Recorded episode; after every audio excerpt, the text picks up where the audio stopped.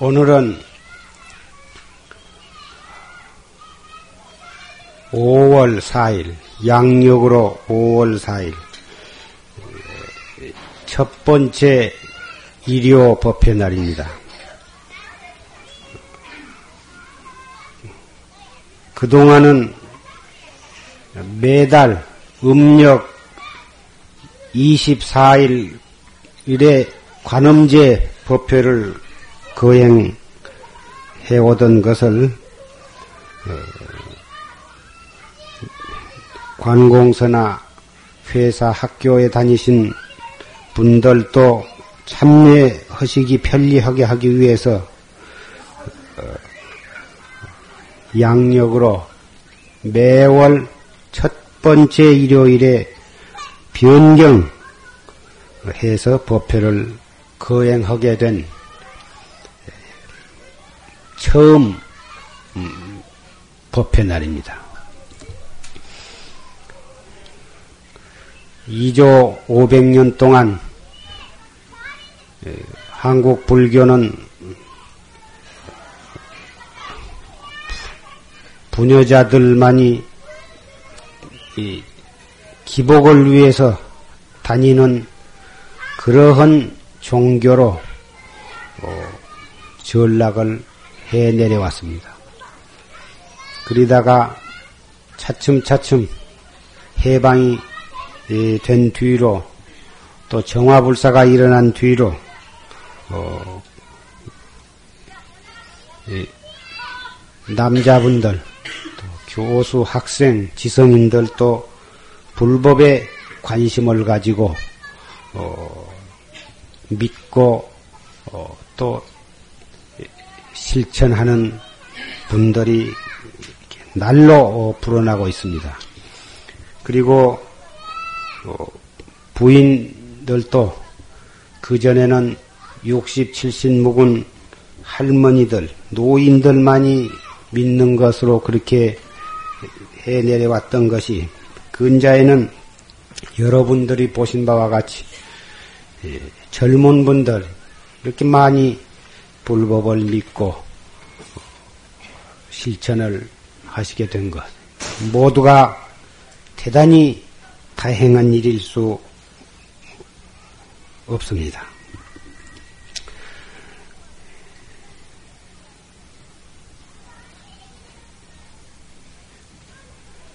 오늘 사부대중이 이렇게 함께 예, 모여서 이렇게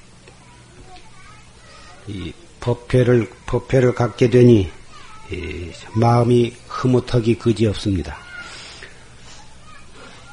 금방 조실 스님께서 어, 몽산 법어를 중심으로 해서 법을 설하신 것을 들었습니다. 관음제 법회를 일요 법회로 고치는 데는 꼭 모든 어, 남자분 또는 직장에 나가신 분들이 참여하시기 위해서 했다고 아까 말씀을 드렸습니다만은 또 하나의 중요한 이유가 무엇이냐 하면 앞으로 저 법당이 완공이 되면 법당만 해서 120평이 넘는 큰 법당이 이룩하게 됩니다. 그때는 우리가 이렇게 콩나물 시루처럼 앉아서 법회를 열지 아니하고 좀 여유를 가지고 줄을 잡아서 앉아서 어, 모두 정식으로 가부좌 반가부좌를 하면서 실제로 참선을 30분 어, 내지 1시간 실수를 하는 그러한 어, 참선 법회로 그렇게 운영을 했으면 그러한 어, 생각을 가지고 있습니다. 밤낮 아, 이 참선을 하면 좋다.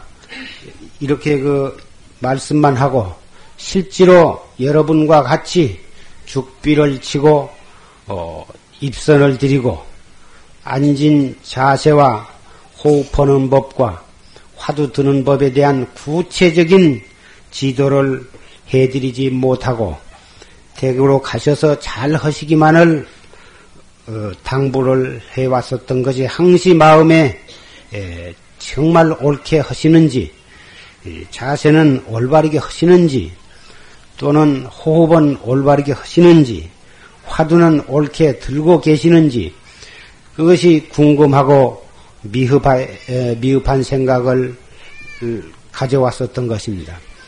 앞으로 그러한 문제에 대해서 어, 법당이 이룩된 대로 어, 정말 본격적으로 참선을 지도하고 실천을 하시도록 이렇게 법회를 운영을 하고자 하는 것입니다. 오늘은 그런 뜻에서 어, 특별히 참선에 대해서 참선을 본격적으로 허, 하는 사람을 위해서 설해진 법문을 골라봤습니다. 맨 처음에 조르스님께서 읊으신 개송은 재행무상시 생멸법, 생멸멸이 정멸이락이다. 이 개송은 열반경에 나오는 개송입니다. 재행, 재행이라는 것은 이 세상의 모든 어, 현상입니다. 우리가 눈으로 볼 수 있는 것, 귀로 들을 수 있는 것, 손으로 만져볼 수 있는 것, 일체가 다 재행에 들어가는 것입니다. 이 모든 것이 다 무상하다. 떳떳함이 없다. 잠시도 가만히 있지 아니하고 시시각각으로 변해가고 있다. 그래서 이것이 생멸법이다. 낫다 없어졌다, 낫다 죽었다, 낫다 죽었다 하는 이러한 생멸하는 것이다 이 말씀. 그런데 그 생멸 일어났다 꺼졌다 일어났다 꺼졌다 이 생멸은 어, 이 우리가 몸담아 있는 이 세계 삼라만상에도 생멸이 있고 우리의 육체에도 생멸이 있고 우리의 어, 의식, 우리의 생각에도 생멸이 있습니다. 이 세계에는 어, 성주 괴공 무엇이 생겼다가 잠시 동안 머물렀다가 어, 그것이 또 다른 모습으로 변해 가지고 마침내는 어, 무너져 없어지는 것입니다. 그래서 어, 성주 괴공이 있습니다. 세계에는 성주 괴공 있고 우리 육체에는 생로 병사가 있습니다. 이 세상에 태어나 가지고 늙어서 병들어서 죽는 생로병사가 있고 우리의 생각에는 생주 이멸이 있습니다. 어, 무슨 생각이 물에서 물 거품 이 포를 이렇게 올라오듯이 무슨 한 생각이 떠오릅니다. 그래가지고 그것이 어, 잠시 동안 머물렀다가 다른 생각으로 이렇게 변해가지고 변해 발전해가지고 결국은 다시 꺼져버립니다. 그 생각이 꺼지자마자 또 딴 생각이 하나가 떠오릅니다. 그래가지고 잠시 그 생각이 머물러 있다가 또 얼마 안 있다가 다른 생각으로 이렇게 발전하다가 다시 또 그 생각이 꺼지고 이것이 계속해서 되풀이되고 있는 것입니다.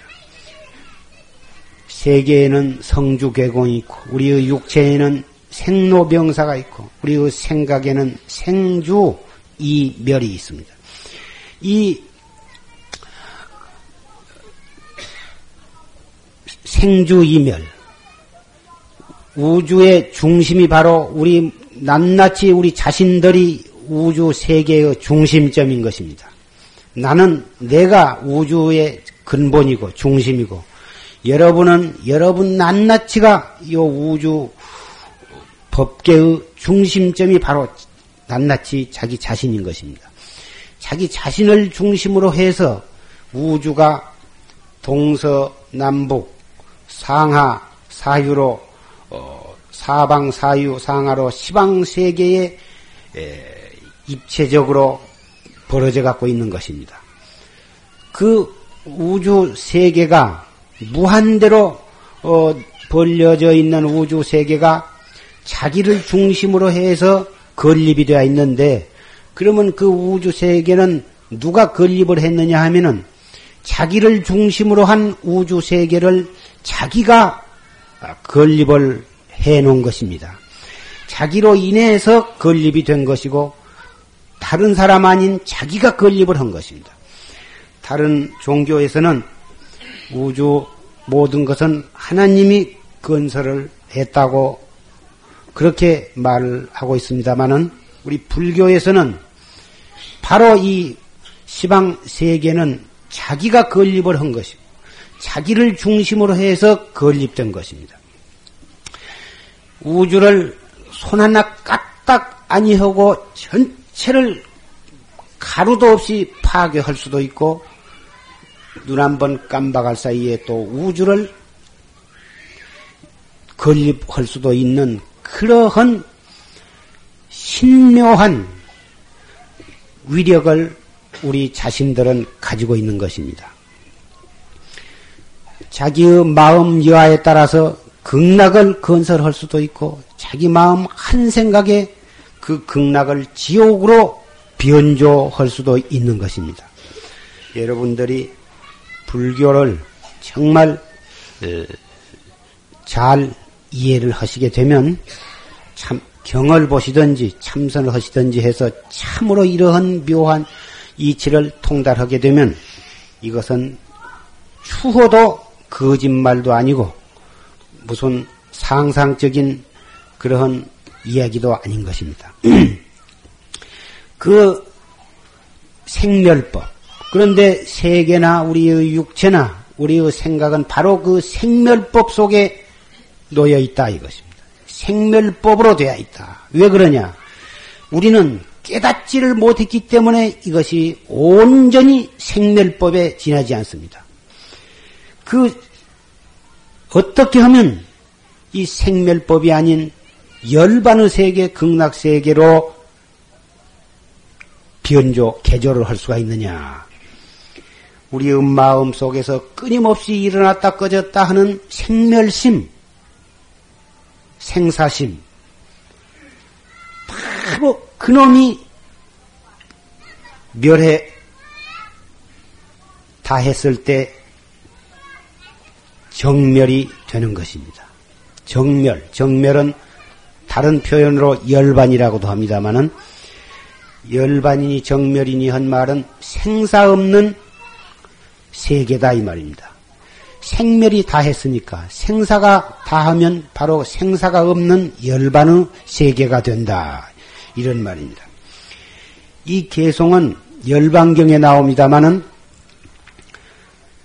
부처님께서 과거의 인행 때에 예, 그 설산이라고는 깊은 산 중에서 목숨을 바쳐서 도를 닦고 계셨을 때 아무리 생명을 바쳐서 고행 정진을 해도 깨달음에 이르지 못해서 그래도 물러서지 아니하고 한결같이 정진을 하고 계셨습니다. 그런데 어느 날 어디선지 아름답고 묘한 음성 소리로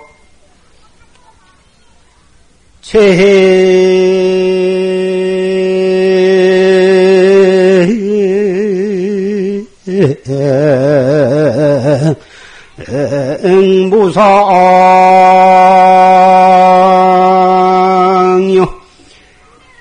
시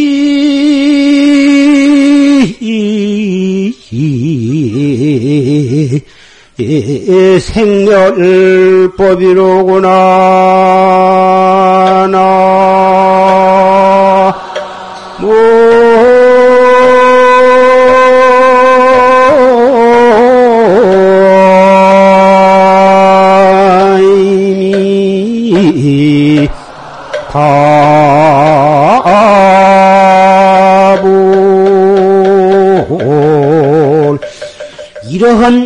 개송 소리가 들려왔습니다.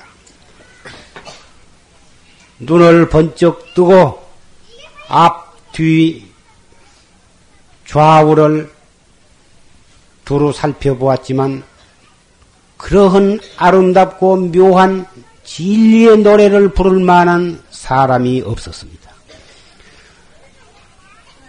참 이상하다. 대관절 이 노래를 누가 읊었단 말인가. 자세히 살펴보니 저만큼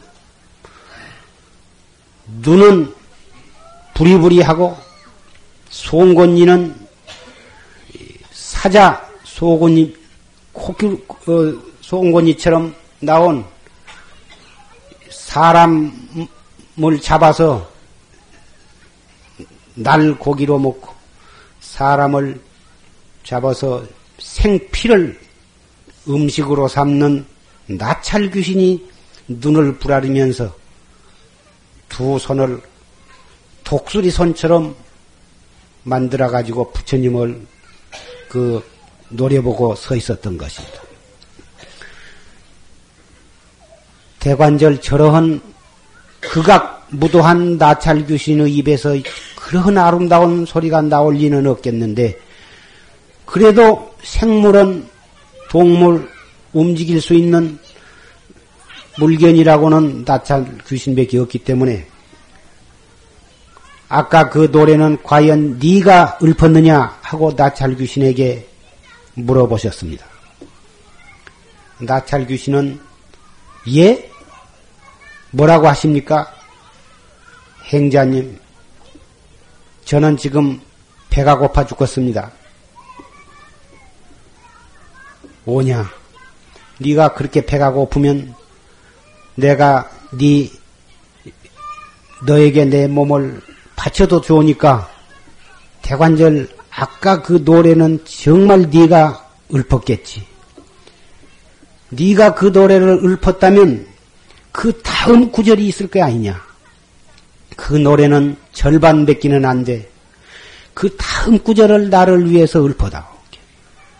안 됩니다. 나는 배가 고파서 안 됩니다. 나는 배가 고파서 그런 노래를 읊을 힘도 없고 빨리 당신을 내가 잡아먹어야겠습니다. 잡아먹어도 좋다. 그러나 그 노래를 먼저 나를 일러줘야 하지 않겠느냐. 못합니다. 먼저 먹어야 일러주지 않되것입니다. 그러면 내 몸을 네 입에다가 넣고 귀만 남겨놓고 그 노래를 읊어다오. 귀가 있어야 그 소리를 들을 거 아니냐. 그 소리만 듣는다면 나는 이 자리에서 네 밥이 되어도 여한이 없겠노라. 그러니까 나찰 귀신의 입에서 이와 같은 개송이 들려왔습니다. 생명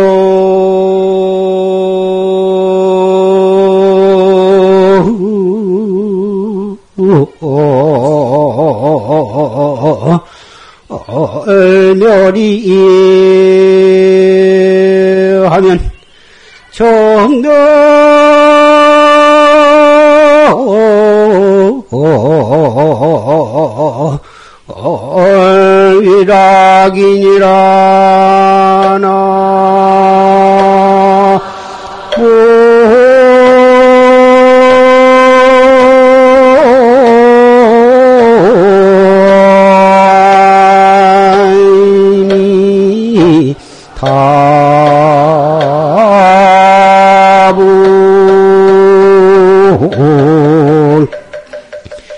그 생멸이 다하면 정멸이 나게 되느니라. 그 말을 듣고 확철대오를 하셨던 것입니다. 내가 이 법문을 나만 듣고 깨달음을 얻었거니와 이대로 나찰 귀신의 밥이 된다면 나를 제외한 모든 중생들을 어떻게 할 것인가? 그 자리에서 나무나 나무가 되었건 바위가 되었건 탁치는 대로 이 개송을 써놨습니다. 그리고서 나찰 귀신을 향해서 몸을 날려서 던졌습니다. 그리자마자 하늘에서는 장엄한 하늘나라의 음악이 울려 퍼지고 그 무섭고 험악하게 생긴 나찰 귀신은 찰나간에 재석 전왕의 모습으로 변해 가지고 공경스럽게 뛰어내리시는 부처님을 받들어 모셨습니다. 우리는 이 열반경에 있는 이 개송의 뜻을 통해서 위법망구, 법을 위해서는 내 몸을 잊어버려야 한다.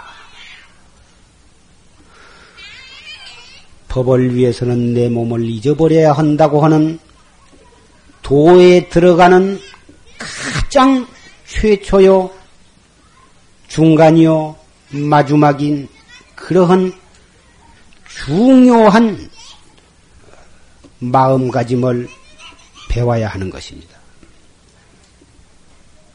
자기의 몸을 바칠 수 있을 때 자기의 그동안에 보고 듣고 알고 있는 자기 나름대로 자기 깜냥대로 알고 있는 그러한 선입관, 선입관을 가지고 있는 동안에는 생불이 출현해도 그 사람은 지혜도 받을 수가 없는 것입니다.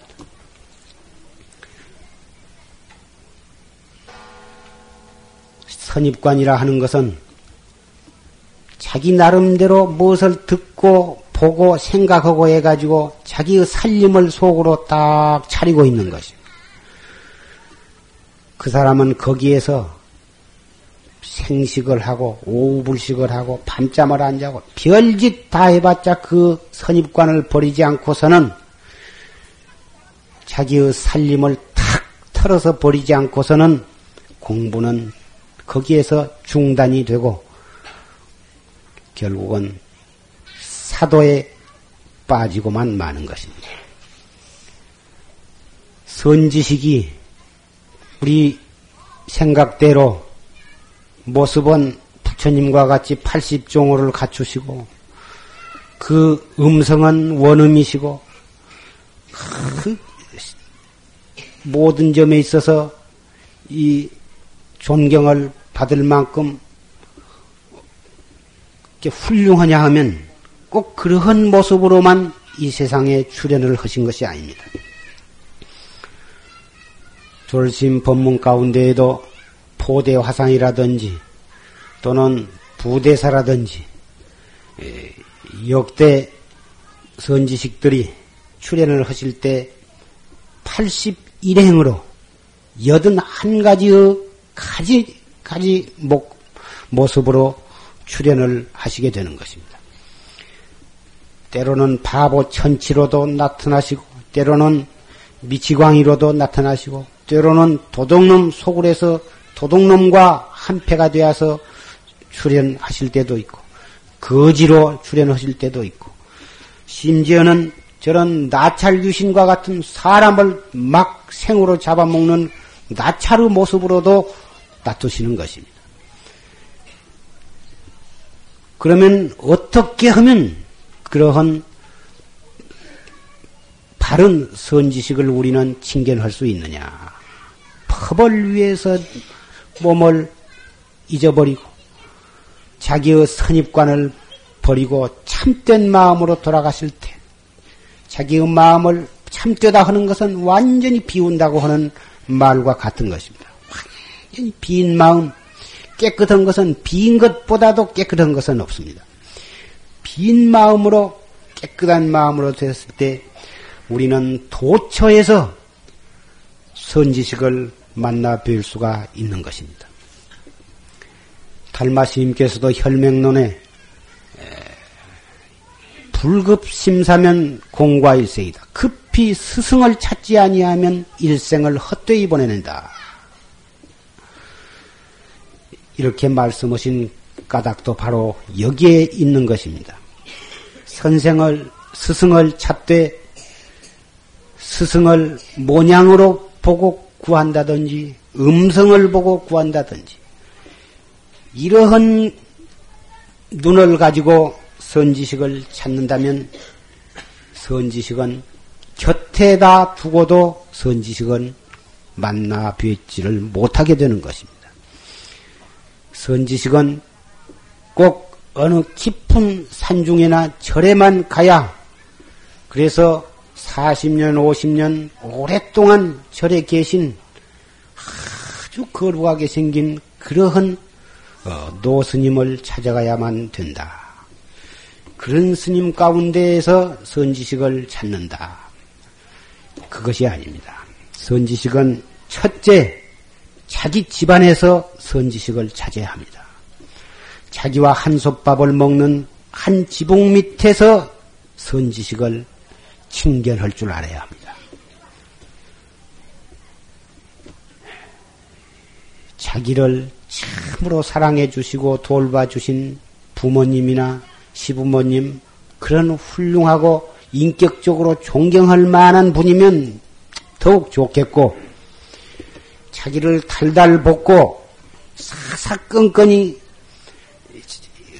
챙견을 하고 미워 심지어는 미워하고 꼬타리를 잡아서 자기를 탄압을 하고 핍박을 하고 심할 경우는 자기를 쫓아내려고까지 하는 그러한 부모일 망정 크기에서 선지식의 한 모습을 볼 줄 알아야 하는 것입니다.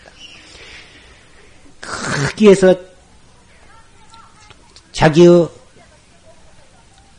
업을 참여하고 왼수로서 상대를 하지를 하는 것이 아니라 크게서 자기의 참 자기로 돌아갈 때에 자기를 핍박하던 어른이 정말 불보살 화연처럼 느껴지게 될 때에는 그렇게 고약했던 어른이 정말 어떻게 된 것인지 불가사의하게도 불보살의 모습으로 마음이 변해진 것을 느끼는 날이 오는 것입니다. 마치 부처님께서 몸을 던져서 나찰 귀신에게 던졌을 때 그 사람을 잡아먹는 나찰 귀신이 찰나간에 재석전왕이 되듯이 말입니다.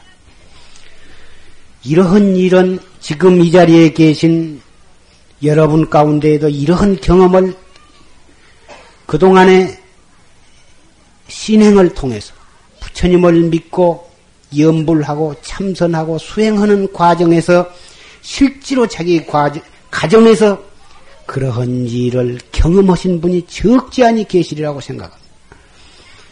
이건 경험을 해본 사람만이 이것을 알게 됩니다. 가정에서 부처님을 칭견한다고 하는 것은 바로 이러한 첫째 자기 마음이 참, 참 진실해지고 자기 마음이 깨끗해지면 법계가 깨끗해진다고 하는 원각경에 있는 말씀이 바로 이것을 뒷받침하고 있다고 말할 수가 있는 것입니다. 까닭 없이 자기를, 자기의 생전 사후를 맞다줄 며느리를 또는 자식을 무엇 때문에 부모가 미워할 까닭이 없는 것입니다. 온전히 이것은 그 원인이 부모한테 있는 것이 아니라 자기 자신에 있는 것입니다. 자기 자신이 과거에 그렇게 지었기 때문에 그러한 핍박을 당하게 되기도 하고 또 잘진 사람은 그렇게 귀여움을 받을 수도 있는 것이어서 원인은 자기에게 있는 것입니다. 자기에게 있는 그 원인을 자기가 구명을 해서 해결하지 아니하고 그 원인은 놔둔 채 자식은 부모에게 그 원인을 전가를 시키고 부모는 자식 며느리에게 원인을 갖다가 떼냉겨 가지고 미워하고 이런다고 해서는 진리를 모르는 사람이요 불법을 믿는 사람이라고 할 수가 없는 것입니다. 가정에서 부처님을 칭견을 하고, 이웃에서 부처님을 칭견을 하고, 직장에서 불보살을 칭견을 하고,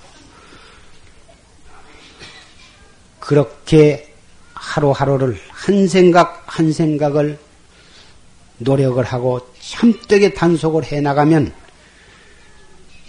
그 사람이야말로 정말 불법을 믿는 보람을 가까운 장래에 획득을 할 수가 있을 것이 틀림이 없습니다. 그리고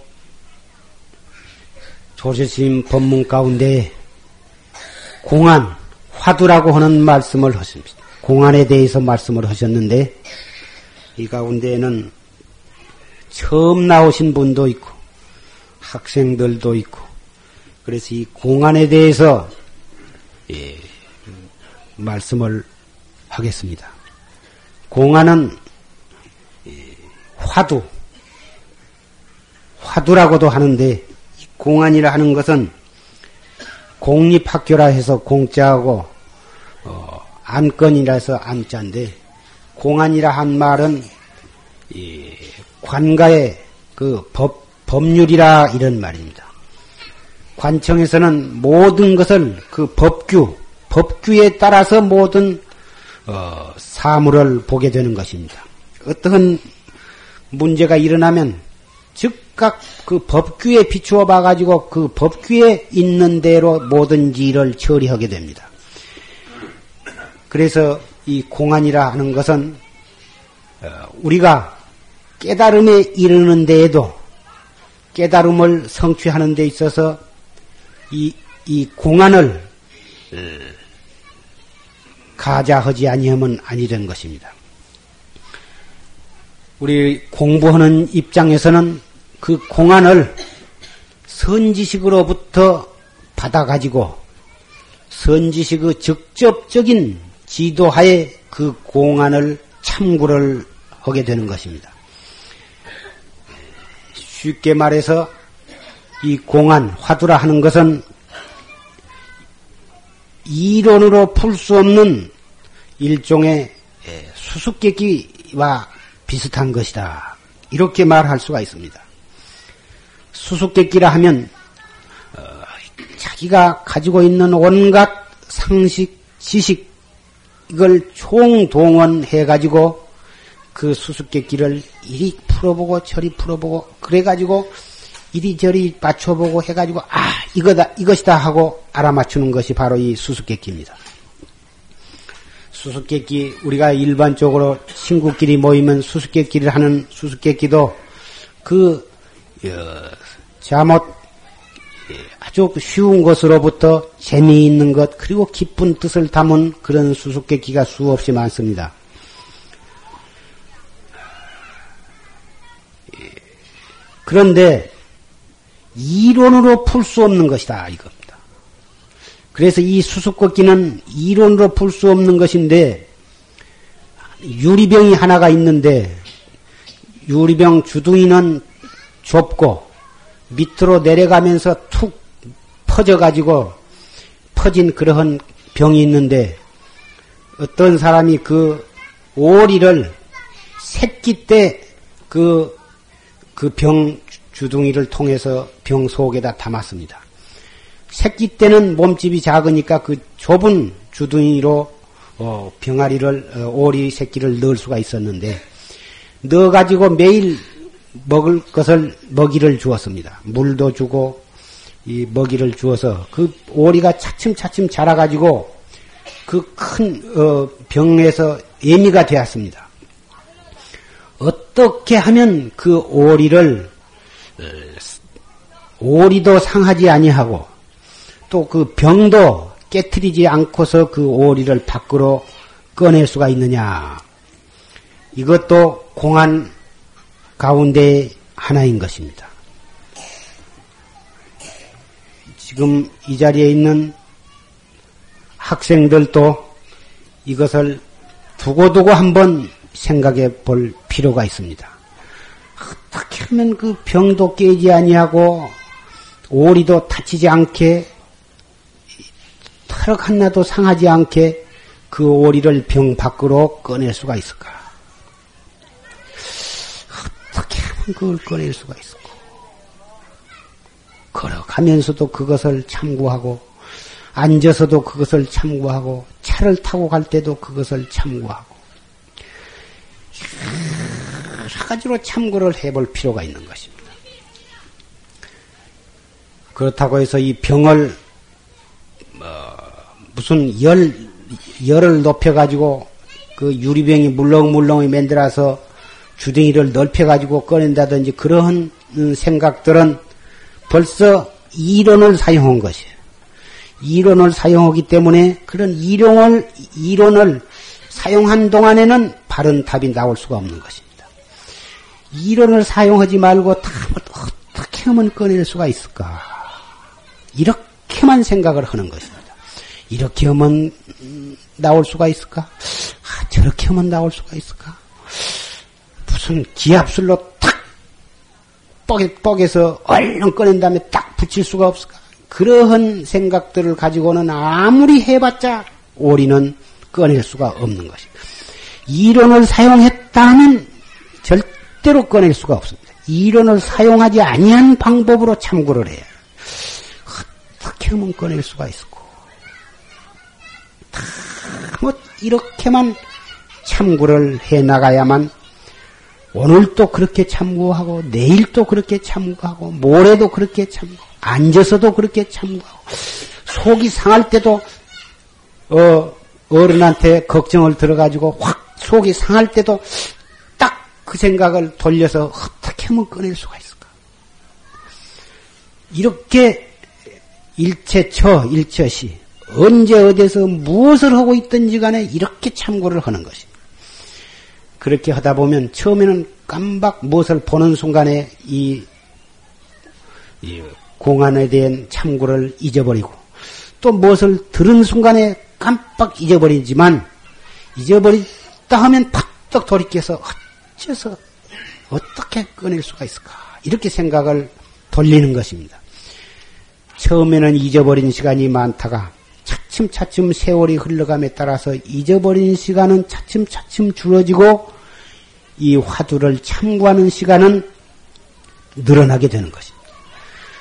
나중에는 헐려고 안 해도 항시 어떻게 하면 꺼낼 수가 있을고 이렇게 제절로 이 참구가 되어지게 된 때가 오는 것입니다. 이것이 바로 공부가 익숙해진 증거인 것입니다.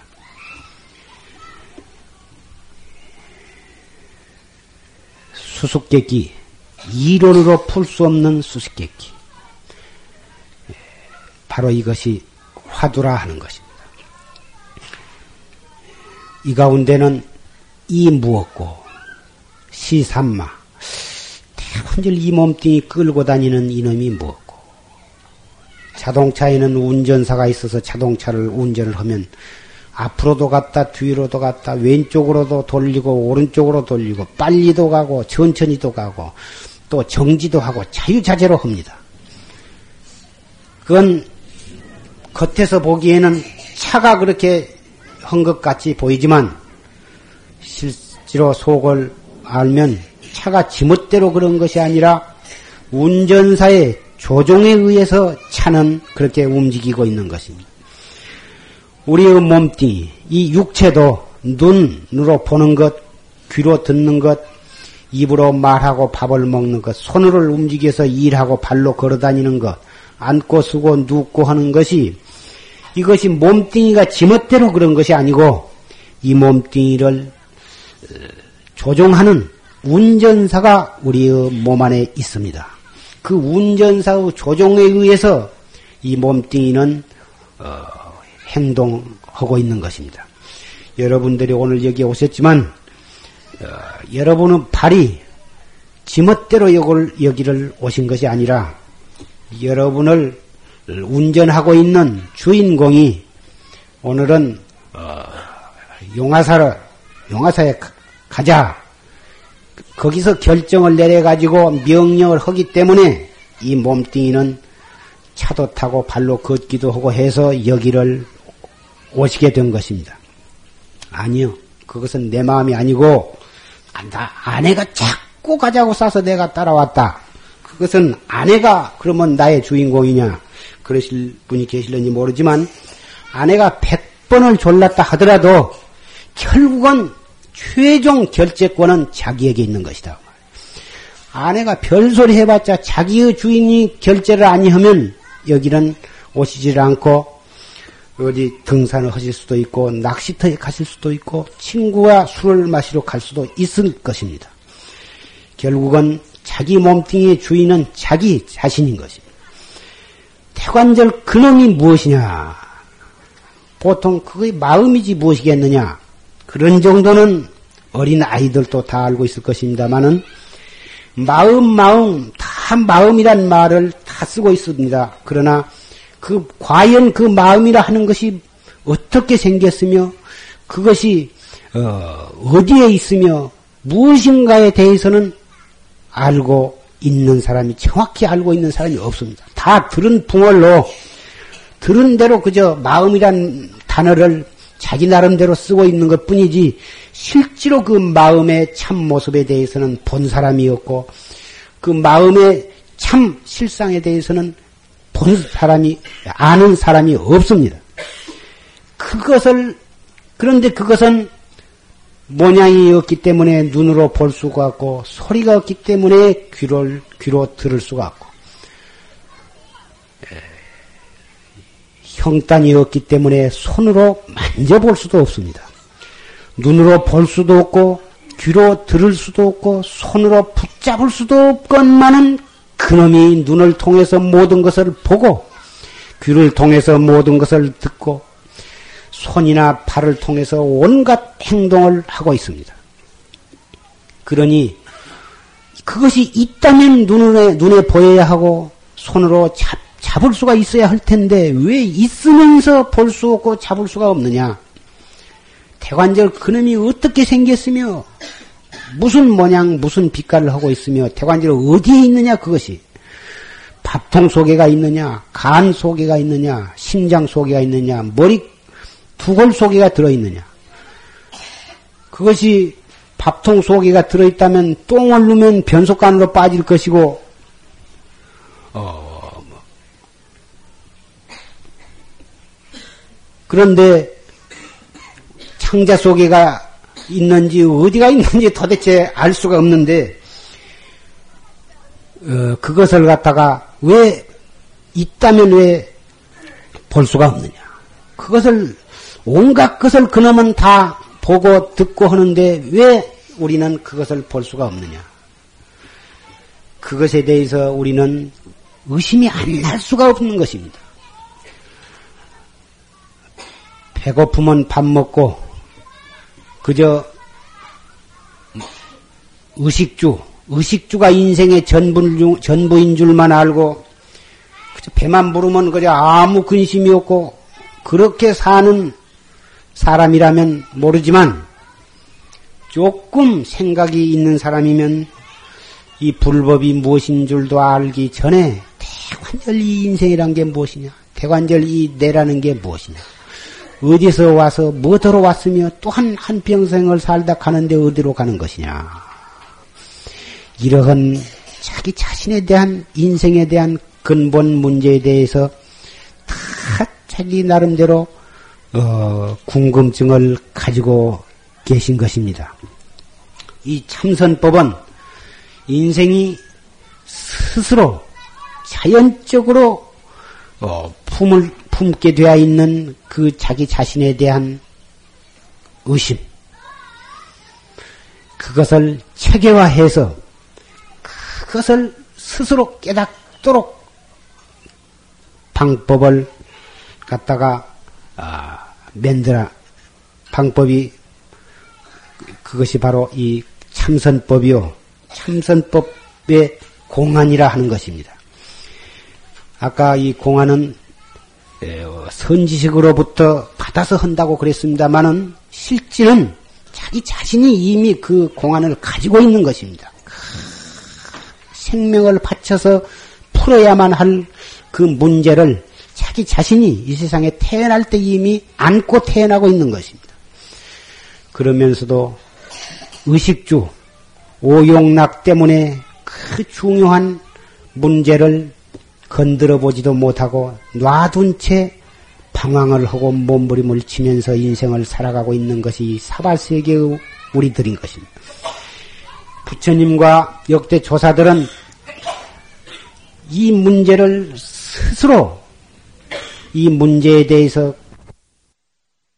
아니하고 우리 중생들을 위해서 더 연마하고 더욱 연구를 해서 우리에게 우리 말세에 태어난 근기가 약한 업보 중생들도 공부가 할 수 있도록 개발해 놓은 방법이 바로 이 활구 참선법인 것입니다. 이 무엇고? 대헌절 이 몸뚱이 끌고 다니는 이놈이 무엇인고? 또는 이 부모 미생전 본래 면목이 무엇인고? 이 몸뚱이는 부모로부터 났는데 이 몸뚱이를 끌고 다니는 참 나는 부모가 이 나를 낳아주신 것이 아니에요.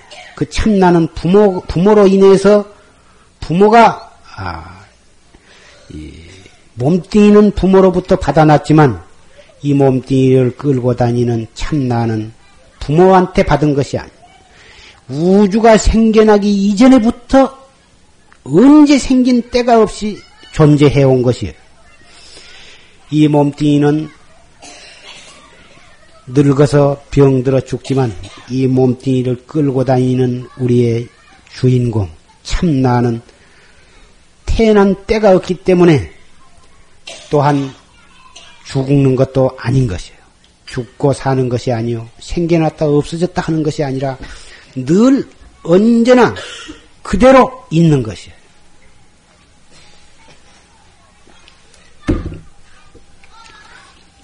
이 무엇고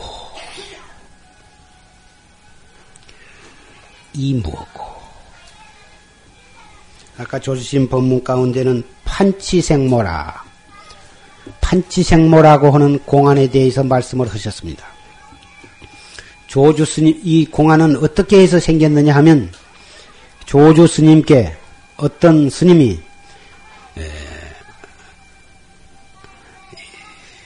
달마 스님이 인도에서 중국으로 오신 뜻이 무엇입니까? 조사설의 여하시 조사설의입니까?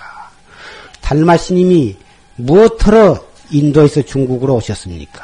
인도에서 중국으로 오신 근본 뜻이 무엇입니까? 이 말은 불교의 근본 진리가 무엇입니까? 내나 표현은 다르지만 어, 근본은 있어서는 같은 뜻인 것입니다. 조주심이 대답하기를 판치생문이라 이렇게 대답을 하셨습니다. 참선법을 가리켜서 견성성불 하게 하기 위해서 내가 왔다. 아, 달마심이 오셨다. 이렇게 대답할 것 같은데 그러한 대답을 하시지 아니하고 판치에 털이 났느니라 이렇게 대답을 하셨습니다. 판치에 털이나 어째서 판치 생모라 했는고 어째서 판자 이빨이에 털이 났다고 했는고 이것이 또한 우리의 의심거리가 아닐 수가 없습니다. 이러한 공안이 문헌상에 오른 것만 해도 1700개나 됩니다. 1700이 넘는 것입니다. 문헌에 오르지 아니한 것은 수없이 많고 문헌에 오른 것만 해도 1700이나 되는데 그러면 그 많은 공안을 우리가 어떻게 해결을 해야 할 것이냐? 일본에서는 의리선이라 해가지고 이 공안을 하나씩 스승으로부터 받아가지고 그 하나를 며칠 동안에 걸쳐서 이렇게 따지고 저렇게 따지고 해서 온갖 방법, 지식과 이론을 총동을 해가지고 그럴싸하는 그 회답을 얻어가지고 그 스승한테 가서 딱 이릅니다. 이러면 되었다. 그러면 그 다음에 또 하나의 공안을 받습니다. 이렇게 해서 100개 이상의 공안을 통과를 하면 너는 조실이 될 자격이 있다. 너의 제자들에게 참선을 지도할 수 있는 어, 자격이 있다. 자격을 준다고 하는 것입니다. 그런데 우리 한국에 있어서는 중국에서부터서 쭉 내려오는 정통적인 활구 참선법에 있어서는 공안을 애당초부터 이론을 사용하지 말도록 지도를 하고 있는 것입니다. 이론을 가지고 따지고 분석하고 종합하고 비교하고 적용하고 이래 해가지고 어떤 결론을 얻은 것은 설사 그 결론이 부처님의 말씀이나 경전에 있는 말씀과 상통하는 그럴싸한 이론 결론이라 하더라도 그것은 그 공안의 바른 답이 아니요, 어, 바른 깨달음이 아닌 것입니다. 깨달음이라 하는 것은 이론을 통해서 얻어지는 것이 아닙니다. 차라리 그 이론, 우리가 아무리 책에 있는 이론을 세웠다 해도 깨달음 앞에서는 일종의 분별심에 지내지 못하는 것입니다. 분별심을 가지고 깨달음에 이를 수 있다면 가르쳐 줄 수도 있는 것이 아니겠습니까? 구태여 10년, 20년을 세월을 시간을 낭비하면서 그것을 어, 애쓸 필요가 없이 그 공안에 대한 답을 다 가리켜서 어, 알고케만 하면 되는 것을 뭐하러 그것을 어, 애를 쓸 필요가 없지 않느냐 이 말씀입니다. 분별심으로 이르지 못한 것이 바로 깨달음이라 하는 것이. 그렇기 때문에 깨달음은 차라리 분별심을 놔버린 뒤에서 오히려 깨달음에 들어갈 분이 있는 것이지 분별심을 치, 치성하게 해가지고서는 깨달음으로부터 점점 멀어질 수밖에 는 없는 것입니다. 그래서 첫째는 분별심을 가지고 공안을 천착을 하지를 말아라. 따지고 분, 분석하지 말아라. 분별심을 버리는 것, 분별심을 가지고 하는 것은 이것을 바로 죽을 사자 글귀구자 사구선이 사구참선이라 하는 것이. 분별심을 버리고 일체 이론과 일체 말길과 일체 더듬어 들어가는 그러한 버릇을 버리고서 알수 없는 생각, 꽉 맥힌 생각으로 이먹고 또는 어째서 판치생모라 했는고 부모 미생전 본래 면목이 무엇인고 또는 어떻게 하면 병도 깨지 않고 오리도 다치지 않고 그 오리를 병 밖으로 꺼낼 수가 있을까? 이렇게 다 못 그렇게만 타고쳐 나아가는 것입니다. 이것이 바로 활구참선이라 하는 것입니다. 살활자 긁기구자 활구참선 사구참선의 반대 활구참선 활구참선 이 활구참선을 해야만 깨달음에 이르는 것입니다. 불교의 목적은 깨달음, 불이라 한 말은 인도 말로 부다라는 말인데 우리말로 번역하면 깨달음이라 이 말이에요. 깨달음. 깨달은 어른. 불교하면 깨달은 가르침, 깨닫는 가르침. 불도하면 깨닫는 길, 깨닫는 법, 불법. 깨닫는 것이 불교의 목적이에요. 무엇을 깨닫느냐? 저 하늘에 별은 몇 개나 되며 어, 큰 것은 얼마만큼 크냐 그런 것을 깨닫는 것이 아니에요. 저 사람은 언제 죽겠다. 저 사람은 서른다섯 살이 되어야 국장이 되겠다. 그런 것을 깨닫는 것이 아니에요. 이 몸띠 끌고 다니는 놈이 무엇인가? 눈을 통해서 보고 귀를 통해서 들을 줄 알고 욕하면 썩낼 줄도 알고 칭찬하면 흐뭇해가 할 줄 알고 자기 뜻대로 되면 좋아하고 자기 뜻에 어긋나면은 근심 걱정하고 썽을 내고 하는 바로 눈으로는 보이지 아니하고 손으로도 잡히지 아니하면서 온갖 것을 보고 온갖 것을 듣고 온갖 일을 하는 그 신기하고도 묘한 대관절 그놈 그놈이 무엇이냐? 그것을 깨닫는 것이에요. 바로 나의 근본을 깨닫는 것이에요. 자기가 자기 밖의 모든 것을 땅 속으로부터 저 하늘나라의 하늘 세계까지를 모든 이치를 다 알고 어, 다 안다 하더라도 자기의 근원, 자기 자신, 참 나를 모른다고 하면 그것은 바로 중생이요. 중생이기 때문에 육도윤회를 어, 육도윤회의 생사 속에서 어, 몸부림칠 수밖에는 없는 것이. 자기는 바로 우주의 중심점이요, 우주의 근원이요. 근원이라고 아까 말씀했습니다마는 그 근본을 깨닫는 것입니다. 그것이 바로 이 불법이요, 참선이요.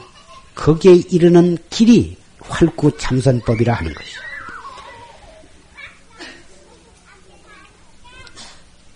수수께끼 하나를 여러분에게 예, 하겠습니다. 예, 눈은 어, 아무리 많이 먹어도 배가 부르지 않는데 많이 먹으면 죽는다. 그런데 안 먹을래야 안 먹을 수가 없다. 태관님 이것이 무엇이냐? 공기다, 물이다, 별별 소리 합니다마는 다 맞지 않는 소리고 그것은 나이라 하는 것입니다. 나이는 아무리 먹어봤자 배가 부르지 않습니다. 그런데 많이 먹으면 지가 안 죽고 못 배깁니다. 그런데 그건 다른 것은 안 먹으려면 안 먹을 수가 있는데 나이는 아무리 안 먹으려고 해도 소용이 없습니다. 떡국을 보지도 않고 되돌아서도 나이는 먹어지는 것입니다. 또 수수께끼 하나를 말하겠습니다. 눈은 희고 배는 둥근 것이 무엇이냐? 눈은 희요? 눈은 희고 그래 사람 눈이 희지 흰창이 희니까 사람 배는 둥그러? 아닌데 사람 눈이 희다고만 할 수가 없고 가운데 검은창이 있어서 그거 안 맞다. 아무리 생각해봤자 도저히 분별심으로 따져갖고는 알게 되어 있지 않습니다. 이건 수수께끼는 수수께끼인데 따질수록 점점 틀어져 버린 것입니다. 눈이 희고 배는 둥근 거.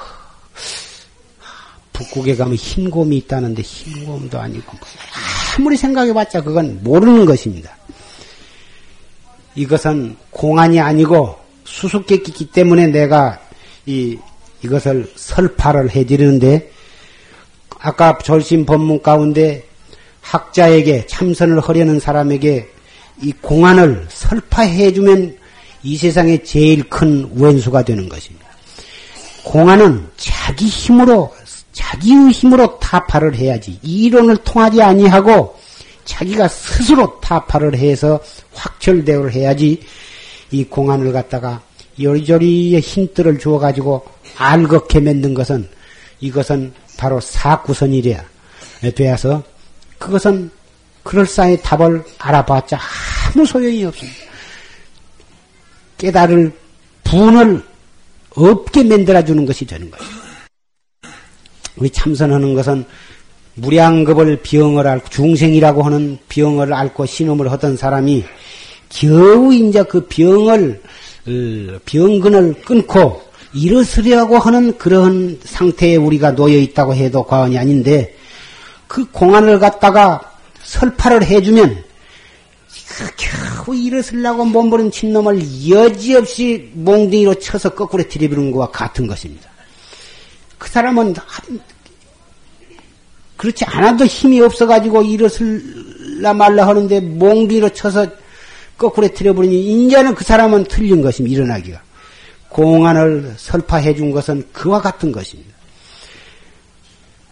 예. 그런데 지금 내가 설파를 한다고 한 것은 공안이 아니라 수수께끼인데 조금 이상한 수수께끼. 눈은 희고 배는 둥근 것이 무엇이냐? 하늘에서 내린 눈은 희고 우리가 먹는 과일 배는 둥글다 이 말이에요. 이것을 갖다가 눈과 배를 결부를 한, 한 몸뚱이에다 붙여놓고 그 자기가 알고 있는 어떤 동물을 아무리 생각해봤자 알 수가 없거든. 하늘에서 내린 눈은 희고 깎아먹는 배는 둥글다. 이렇게 볼 때는 여지없이 이거 들어맞거든. 어, 화두를 그런 식으로 어, 판치 생모, 판, 판치와 생모를 함께 붙이니까 모르니까 둘러 뛰어갖고 그럼 판치가 무엇이냐, 생모가 무엇이냐 그렇게 생각해서는 아니 됩니다. 이것은 그렇게 알아맞힐 수 있는 것이 아니고 판치 생모를 따져서 알아맞춘 것이 아니고 조주가 조주 스님이 어째서 판치 생모라 했느냐 그 조주 판치 생모라고 한 그 뜻을 우리는 참고를 해야 하는 것입니다. 그것도 이론을 가지고 따져서 말, 아, 알아맞추려고 하는 것이 아니라 다뭐 어째서 판치생모라 했는고 어째서 그 어째서에다가 우리 의심의 눈을 박아야 하는 것입니다. 어째서 왜 왜 조주는 판치생모라 했는가? 판치생모가 무엇인고가 아니에요. 서 판치생모라 했는고? 조주가 판치생모라고 한 그 조주의 뜻을 우리는 참고를 해야 하는 거예요. 참고를 한다고는 해, 하되 이론적으로 따져서 이러이러 해서 그랬는가? 저래저래 해서 그랬는가? 그렇게 하는 것이 아니에요. 다못 어째서 판치생모라 했는고? 그 어, 어째서에다가 우리의 의심은 눈을 박아야 한다고. 이것이 바로 활구참선법이에요. 활구참선을 하는 요령이에요. 만나기 어려운 사람 몸을 만났고, 만나기 어려운 불법을 만났고, 그 불법 가운데에서도 최상승법을 우리는 만나기는 틀림없이 만났는데, 그것을 올바르게 지어가야 공부를 다져나가야 되는 것이. 아무리 절에를 다니고 용화 선언을 한 번도 법회에 빠지지 않고 다니셨다 하더라도 이 화두를 드는 데 있어서 올바르게 화두를 들어나가야지. 지금은 돌아가셨지만 내동 이렇게 공부를 하라고 가르쳐 드렸는데 당신 집에 가서는 이 밤중에 낮이나 밤중에나 그 노보사님은 정강스님, 정강스님, 그렇게 가끔 그렇게 외친다고 그럽니다. 그래서 며느님이 들어가서 어머니 왜 정강스님은 그렇게 돌아가신 정강스님 불러서 하십니까? 송강스님이 그런데 이목구를 하지 말고 정강스님을 부르라고 했다. 세상에 나도 어머님을 모시고 가서 법문을 들어봤는데 절대로 그러시지 않았는데 왜 그러십니까? 아니다. 네가 잘 못 들었다. 내가 분명히 들었는데 정강심을 그렇게 부르라고 그러더라. 아 그런다고 하루는 그 병환으로 잘 보행을 못하시는 시어머님을 모시고 절에를 나오셔서 딱 앉혀놓고 정말 그 정강심을 부르라고 하셨습니까? 아 나한테 그거 이 따지 이, 왔다 그 말입니다. 그래서 그렇지 않다고 하는 사실을 잘 납득을 해 드렸는데 그 뒤로 가서 정말 이먹고 열심히 이먹고를 하셔서 돌아가실 때 편안하게 마지막 숨이 따끄닥 끊어질 그때까지도 이먹고 하면서 딱 숨을 거두셨다 그 말이에요. 그분은 틀림없이 좋은 곳으로 환생을 하셨을 줄 생각을 합니다. 극락세계나 토솔천 내오공공에 가셨거나 다시 이 사바세계가 인연, 인연이 있었으면 인도 환생을 하셔서 지금 어느 곳에 태어나서 무럭무럭 자라고 있을 것이 틀림이 없고 철이 나서 또 불문으로 와서 용화선으로 또 법문을 들으러 오셔서 금생에는 일찌감치 혹 그분이 출가를 하셔서 스님이 될런지도 모르고 또는 청신사나 청신녀가 될 줄 모릅니다만은 일찌감치 이 정법에 들어와서 확철대오를 하시게 될 것을 나는 믿고 있는 것입니다. 불법은 깨닫는 법이라 이렇게 말씀을 했습니다마는 불법에는 권법과 실법이 있습니다. 권법이라 하는 것은 방편법이라 방편법. 실법은 실다운 법이요. 불법에 참으로 이 여실히 그 실다우게 예, 설하신 법이에요.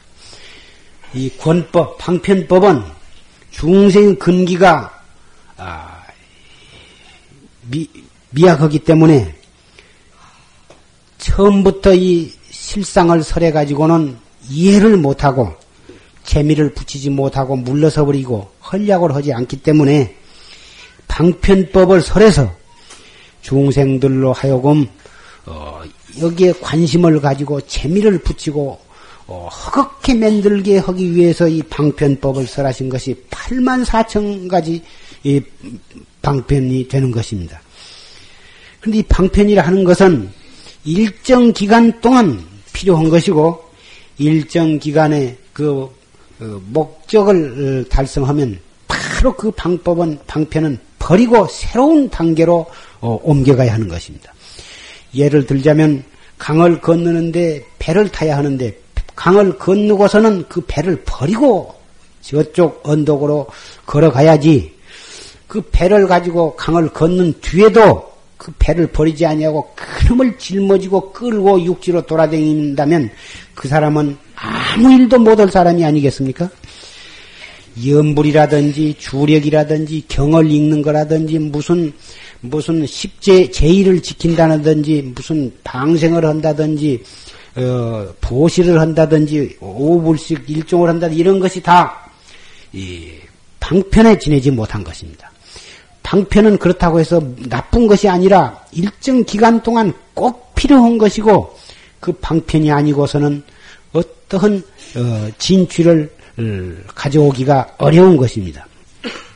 이 가운데는 관세음보살이나 아미타불, 지장보살을 부르신 분도 있고 어, 온마의 반매음이나 또는 무슨 그 밖에 주력이나 또는 기도를 하신 분도 있고 그 밖에 무슨 좋은 선행을 닦으신 분도 많으실 줄 압니다.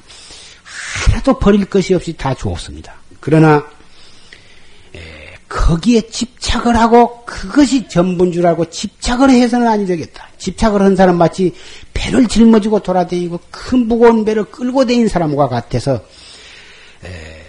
그것을 집착을 하지를 말고 한 단계를 넘어섰으면 빨리 이 실법, 정법, 최상승법으로 들어와야 되는 것입니다.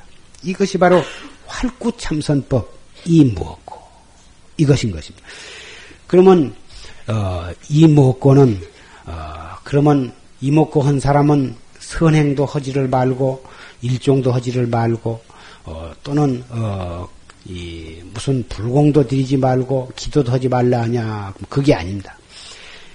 상의 없이 집착함이 없이 온갖 선법을 다 닦아야 하는 것입니다. 닦으면서 그게 집착이 없어야 하고 집착 없는 가운데에 이 활구 참선을 열심히 하면 되는 것입니다. 이것이 바로 불법을 옳게 믿고 옳게 실천하는 것이라. 반드시 그렇게 닦아가는 사람은 복과 지혜를 동시에 닦아가는 것입니다. 복과 지혜를 함께 닦는 것. 그래야만 복과 지혜를 함께 구족하게 되는 것입니다. 귀불 양족존. 두 가지가 구족하신 부처님께 귀합니다. 그 두 가지가 구족하다 하는 것은 바로 그 복과 지혜 두 가지가 구족하신 어른이 부처님이시에요.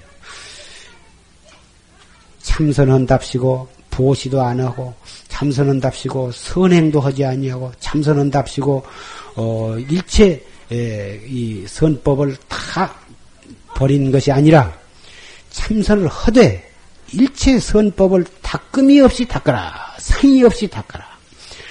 참선을 할수록에 오히려 그런 것을 집착 없는 마음으로 더욱 어, 행해라.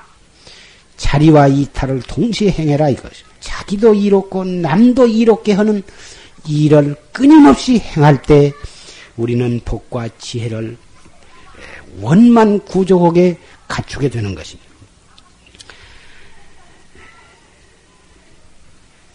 이 불법은 무궁무진해서 높기로 말하면 하늘보다도 더 높고 깊기로 말하면 바다보다도 더 깊어서 말로서는 다 할 수가 없습니다. 그러면서도 그렇게 높고 깊고 크고 위대한 불법인데 우리가 그것을 체달을 하고 확철 대화하는 길은 지극히 간단하고 극히 가까운 데에 있는 것입니다.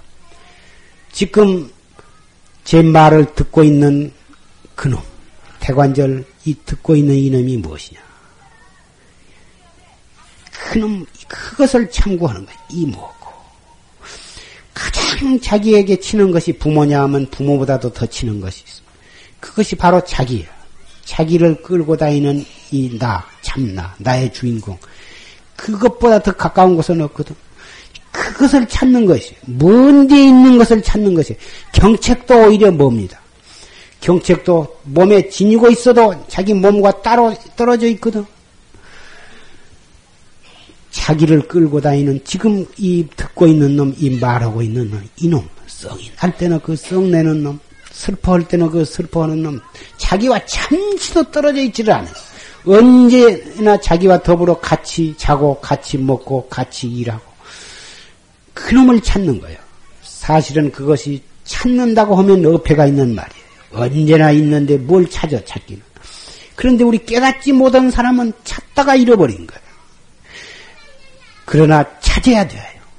찾고, 또 찾고, 찾고, 또 찾다가 바로 그놈을 깨달아야 되는 거예요. 그놈을 보아야 되는 거예요. 이 관심일법, 이 내가 내 마음을 관하는, 내가 나의 마음을 찾는 이 한 법이 총섭제이며, 일체법을 다 그 가운데 다 갖추게 되는 거예요. 이목고, 이목고 하나를 하게 되면 계율은 제절로 지켜질 것이요. 이목고 한 사람이 무슨 사람을 죽이며 이목고 한 사람이 무슨 나무 물건을 훔칠 까닭이 있으며 이목고 한 사람이 무슨 거짓말을 하며 무슨 죄를 지을 수가 있느냐 그 말. 이목고를 한 사람은 제절로 계율을 지키게 되고 제절로 일체 선법을 닦게 되는 것이. 그래서 이것을 가리켜서 최상승법이라 하는 것이. 이목고. 과거에 지은 죄가 산과 같이 높고 바다와 같이 깊다 하더라도 이목고 앞에는 봄눈처럼 녹아지는 것이요. 이목고를 한 사람은 새로 죄를 짓지 않게 되는 것이요. 죄의 구렁텅이 속에서 그 죄에 물들지 아니한 법이 바로 이목고요. 중생은 아무리 자기 나름대로 착한 일을 한답시고 한 것이 죄를 짓고 있는 것이 업을 짓고 있는 것이. 그런데 이목고로 한 사람은 죄 속에서 죄에 물들지 아니하고 죄 속에서 죄를 짓지 아니하고 에, 그런 묘법이 바로 이 최상승법이에요. 이목고. 앞으로 이 일요 법회 때는 이 참선법에 대해서 주로 중점을 두고 법회를 운영해 나가겠습니다마는 혹 참선을 하면 무엇이 나타나고 보이고 그래서 무엇이 뭐 허연 옷을 입은 사람이 휙 지나가고 뭐 뭐라고 나를 내 이마를 만져주면서 뭐라고 법문을 해주시고 그런다고 아주 처음 들어와서 아지도 못한 사람한테 자랑을 하고 자기가 아주 그뭐 반쯤 도통 한 것처럼 갖다 유세를 부리고 그런 사람이 그런 삿된 소견을 가진 사람이 가끔 있는 걸로 듣고 있습니다. 처음 오신 분은 한만 앉아봤자 가슴만 답답할 뿐이지 도대체 보인 것도 없고 벌써 내가 이 참 화두를 타고 참선을 한 지가 벌써 3년이나 되는데 아무것도 알아진 것도 없고 보인 것이 없습니다. 근데 제가 뭘 화두를 잘못해서 그런 것입니까? 이렇게 문의를 하신 예, 신도님이 계십니다. 근데 절대로 이 참선은 옳게 하는 한에는 그런 것이 보이지를 않습니다. 잘못하기 때문에 그런 것이 이 아른거리고 무엇이 보이고 그러는 것입니다. 그 잘못한데도 불구하고 떡이 그 처음 들은 후배들한테 의시되기 위해서 그런 못된 소리를 짓거리고 의시된다고서야 그거 참 부끄럽기 한량이 없는 일입니다. 누가 그러한 40년, 50년을 댕긴다 하더라도 그런 소리 허걸랑, 아하, 이분이 공부가 잘 되었구나, 잘 못 되었구나, 이렇게 탁 알아차리셔야 하는 것입니다. 그런 것이, 그런 말을 듣고, 아, 나도 그런 것이 좀 빨리 나타났으면, 그렇게 생각한 사람에게는 그런 것이 또 나타나게 됩니다. 그렇게만 되었다면 그 사람은 참선은 참 바로잡기가 어렵습니다. 공부만 하려고 하면 그런 것이 나타납니다. 그 사람에게는. 그래가지고 그 사람은 공부 잘 못하게 되는 거예요. 그래서 이 그런 것이 나타나기를 바라지도 말고 누가 나타난다고 자랑 삼아 얘기하면 음 당신 공부 잘 못했구나. 당신 잘못했다고 일러줄 필요도 없습니다. 벌써 다 알고 있습니다. 많이 들어서 알고 있으면서도 원래 삿된 생각으로 공부를 했기 때문에 그런 것이 나타난 것이에요. 일러주어도 소용이 없어요. 일러주면 아 그렇습니까? 아, 감사합니다. 그래 놓고는 나가서 또 고짓을 해서 이 하거든요. 그래서 절대로 그런 말을 고지 듣지도 마세요. 공부할 때에 하다 보면 능엄경에 보면 어, 쉬운 가지 그런 증상이 나타난다. 나타날 수가 있다. 누구를 보면 아 저 사람이 지금 어, 시장에 간다고 나와가지고는 친구 집이 춤추러 가는구나. 사람 떡 보면 알아. 어, 저 사람은 개, 개똥 가지고 개추리로 가는구나. 그것도 척 보면 알아요. 아, 저 사람은 시집을 두 번 갔구나. 척 보면 알거든. 온마의 반매움이나 관세음보살이나 기도 같은 거 또는 참선 같은 거 하다 보면 그런 것이 알아지는 수가 있어요. 그것이 잘 공부를 해갖고 도통을 했기 때문에 그러한 신통력이 생긴 것이 아니라 그런 것을 알았으면 한 소원을 가지고 했다 이것입니다. 그렇기 때문에 그런 것이 나타나는데 그런 것이 나타나도 이것이 정법이 아니오 이것이 깨달음 바른 깨달음이 아니라고 한 것을 애당초에 알고 탁 용기하게 톡하게 그것을 뿌리쳐버리고서 탁 이목구를 올바르게 해가면 그런 것이 맥을 못 추리고 그냥 없어져 버리는데 아 생각이 묘하거든. 어떻게 해서 내가 이런 좋은 것을 알았는가 속으로 생각하면 재미가 옥실옥실하고 또 딴 사람한테 그것을 탁 한마디씩 알아맞출 때 그 사람이 나를 그냥 아주 그냥 도사로 숭배를 하고 막 내 말 한마디면 뭐 천없는 사람도 무릎을 꿇고 굽신굽신 하니까 이거 보통 좋은 것이 아니다 그 말이에요. 그래가지고 그놈을 살살 눈치 봐가면서 한마디씩 써먹고 도사 노릇을 갖다가 하니까 이 모두 그냥 사람들이 그냥 굽신굽신 하니까는 거기서 그냥 이 아주 그냥 행세하기가 썩 좋다 그 말이에요. 돈도 갖다 주고 옷도 갖다 주고 말 한마디면 뭐 지가 장관 부인 아니라 뭐 천없는 놈도 지 앞에는 호령 한마디에 그냥 굽적을 못 하거든.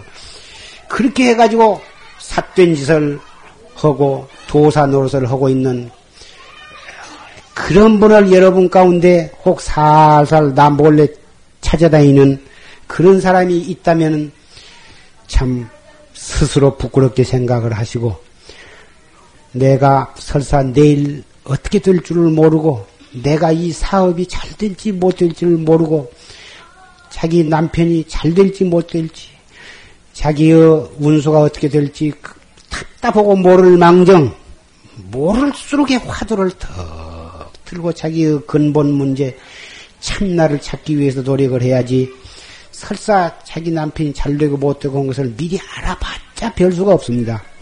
잘 될 때 잘 되고 결국은 아무리 그것을 알고 있더라도 또 망할 때 망하는 것입니다. 안다고 해서 안 망한 것이 아니에요.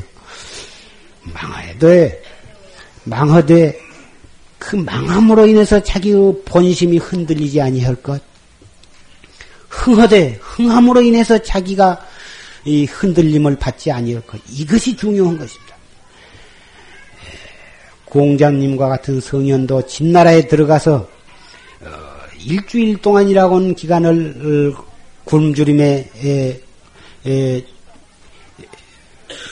시다림을 받았고 양어라고 하는 어, 그, 공자님과 똑같은 모습을 생긴 사람이 있었는데 그놈이 그 온갖 못된 짓을 해가지고 관가에 그, 그 쫓김을 받고 있었는데 마치 공자님 모습이 그, 그 불황한 못된 사람하고 얼굴이 비슷해가지고 아 그 범인인 줄 의심을 받아가지고 큰 공경을 당한 일이 있었습니다.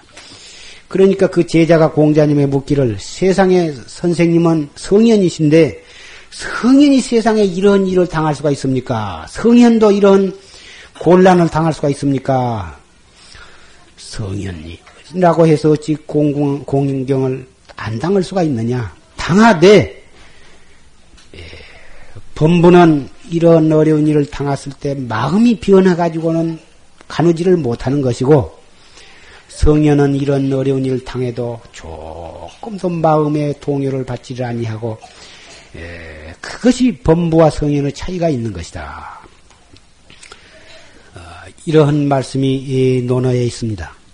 부처님께서도 그런 삼계에 대해 도사요 사생의 자부시오 성인 가운데 성인이시지만 어, 때로는 어려운 일을 당하셨습니다. 조다리로 붙어서 몇 번이고 죽을 고비를 당하셨고 목련존자와 같은 그런 신통이 자제한 그러한 성현이지만 외도의 돌팔매에 맞아서 피투성이가 되어가지고 결국은 어, 열반에 드신 것입니다.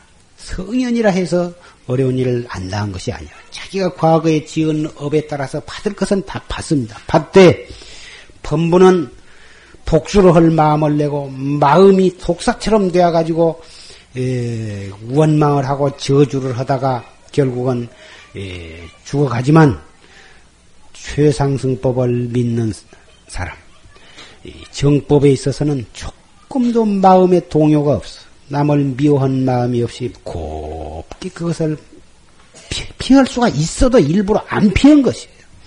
피해봤자 오히려 이자까지 더 풀어서 더 고약하게 당한 것인데 뭐하러 그것을 피할 것이냐 말이에요. 그래서 그런 것을 어떻게 미연에 피해보자고 점쟁이 집으로 관상 사주쟁이로 쫓아낼 것이 아니라 자꾸 이 공부를 쌓아서 정법을 닦아서 과거에 지은 업이 있다 하더라도 자기의 능력으로 그것을 곱게 받아넘기고 수월하게 받아넘기고 마음의 움직임이 없이 그것을 잘 받아넘기고 오히려 왼수가 자기로 인해서 감화를 받도록 이런 길을 우리는 어, 모색해 나가야 할 걸 생각을 합니다.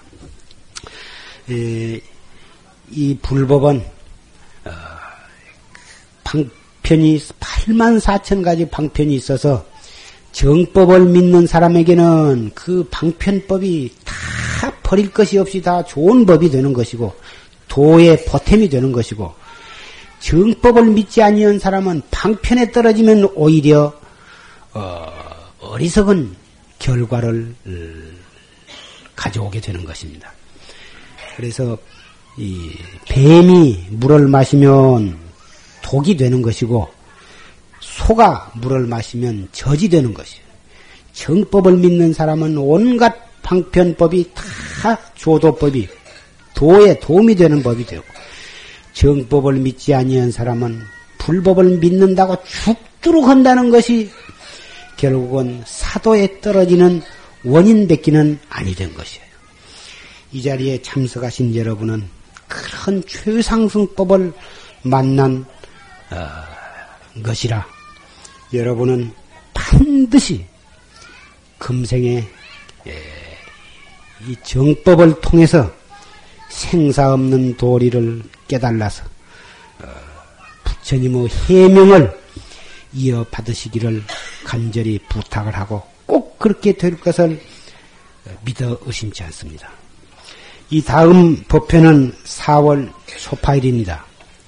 앞으로 어, 18일까지 남아 있습니다만은 어, 예, 뭐, 서로 서로 권고해서 어, 이, 이 4월 초파일 부처님께서 탄생 탄생하신 예, 그 경축일에 예, 한 분도 빠지시 말고 더군다나 그날은 공휴일로 지정이 되어 있어서 모두 다 참석하시기가 좋을 것입니다. 예, 가봤자 뭐 앉아서 밥 먹을 데도 없고 뭐 비빔밥이나 뭐 거지처럼 그래서 내가 창피해서 못 간다. 맛있는 음식은 어, 댁에서 잘 해서 잡수고 절에는 법에 법에 밥을 잡수러 오시는 것입니다. 물질로 된 음식은 이 육체를 육, 육체의 영양을 공급을 하는 음식이라면 이 법은 정법은 우리의 영혼을 살찌게 하는 것입니다. 그날 오셔서 정법 들은 것으로서 배부른 것을 삼으셔야지 맛있는 대접 편안히 앉아서 고급으로 잡수 영혼과 육체까지 갖다 영향을 공급하려고 하는 생각은 너무 욕심이 지나치신 것입니다. 밥을 못 잡수면 물이라도 한 모금 먹고 가도 그것도 고맙게 생각을 해 주시기를 간절히 부탁을 하고 어, 그날은 꼭 참석을 하셔서 우리의 스승이신 우리의 영원한 스승이신 부처님의 탄생을 마음껏 축복하고 그래가지고 유루복과 무루복을 가득 타가지고 가시기를 간절히 부탁을 합니다.